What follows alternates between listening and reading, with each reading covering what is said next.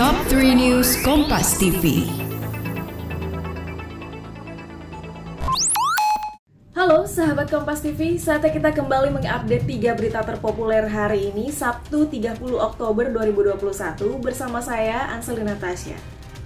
Sahabat Kompas TV di berita pertama, seorang cleaning service di Bandara Soekarno-Hatta menemukan cek senilai 35,9 miliar rupiah dan mengembalikannya ke petugas keamanan. Terkait kejujuran tersebut, dirinya menerima kenaikan jabatan. Kejadian ini terjadi pada Jumat pagi saat seorang cleaning service Halimah menemukan sebuah tas di ruang tunggu Terminal 2. Dalam tas tersebut ternyata ditemukan dua buah cek dengan nilai 35,9 miliar rupiah yang telah ditandatangani. Selain itu terdapat paspor dan lima buku tabungan. Halimah mengaku kaget usai temuannya tersebut dan langsung melaporkannya ke petugas keamanan. Karena tindakannya ini, pihak perusahaan Halimah bekerja memberikan kenaikan jabatan dan juga hadiah uang. Apa iya definisi perempuan cantik itu hanya dari fisiknya semata? Yuk simak pengalaman para perempuan dalam pertama kali berhijab, penyitas perundungan, hingga pejuang jerawat hanya di podcast Semua Bisa Cantik. Persembahan Stylo Indonesia dan KG Media.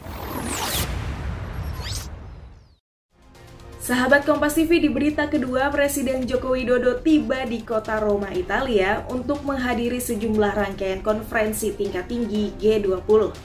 Hari pertama di Roma, Presiden Jokowi akan menghadiri sesi acara mengenai ekonomi dan kesehatan global, serta bertemu dengan enam pemimpin negara sahabat. Pesawat kepresidenan yang membawa rombongan mendarat di Bandara Fiumicino Roma pada Jumat sore waktu setempat. Presiden dijadwalkan mengikuti sesi mengenai global economy and global health. Dan secara khusus Jokowi diminta untuk menjadi salah satu pembicara pada sesi dukungan perempuan dalam bisnis.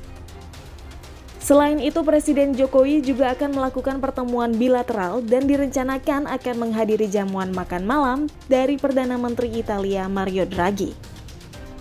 Sahabat Kompas TV di berita terakhir, Kapolda Metro Jaya Irjen Fadil Imran merespon arahan Kapolri Jenderal Listio Sigit soal pernyataan tidak bisa dibersihkan ekor, maka kepala akan dipotong. Fadil mengatakan arahan dari Kapolri harus disikapi dengan serius oleh semua jajaran Polri. Tanggapi sikap Kapolri yang akan memotong kepala pimpinan jajarannya yang tak becus mengurus anggota, Fadil juga siap akan berikan sanksi tegas terhadap anggotanya yang melanggar. Ia menggunakan kata blender sebagai ungkapan sikap dan sanksi tegas bagi anggota yang melanggar. Nah, sahabat Kompas TV, itu dia tadi tiga berita terpopuler yang terjadi pada hari ini.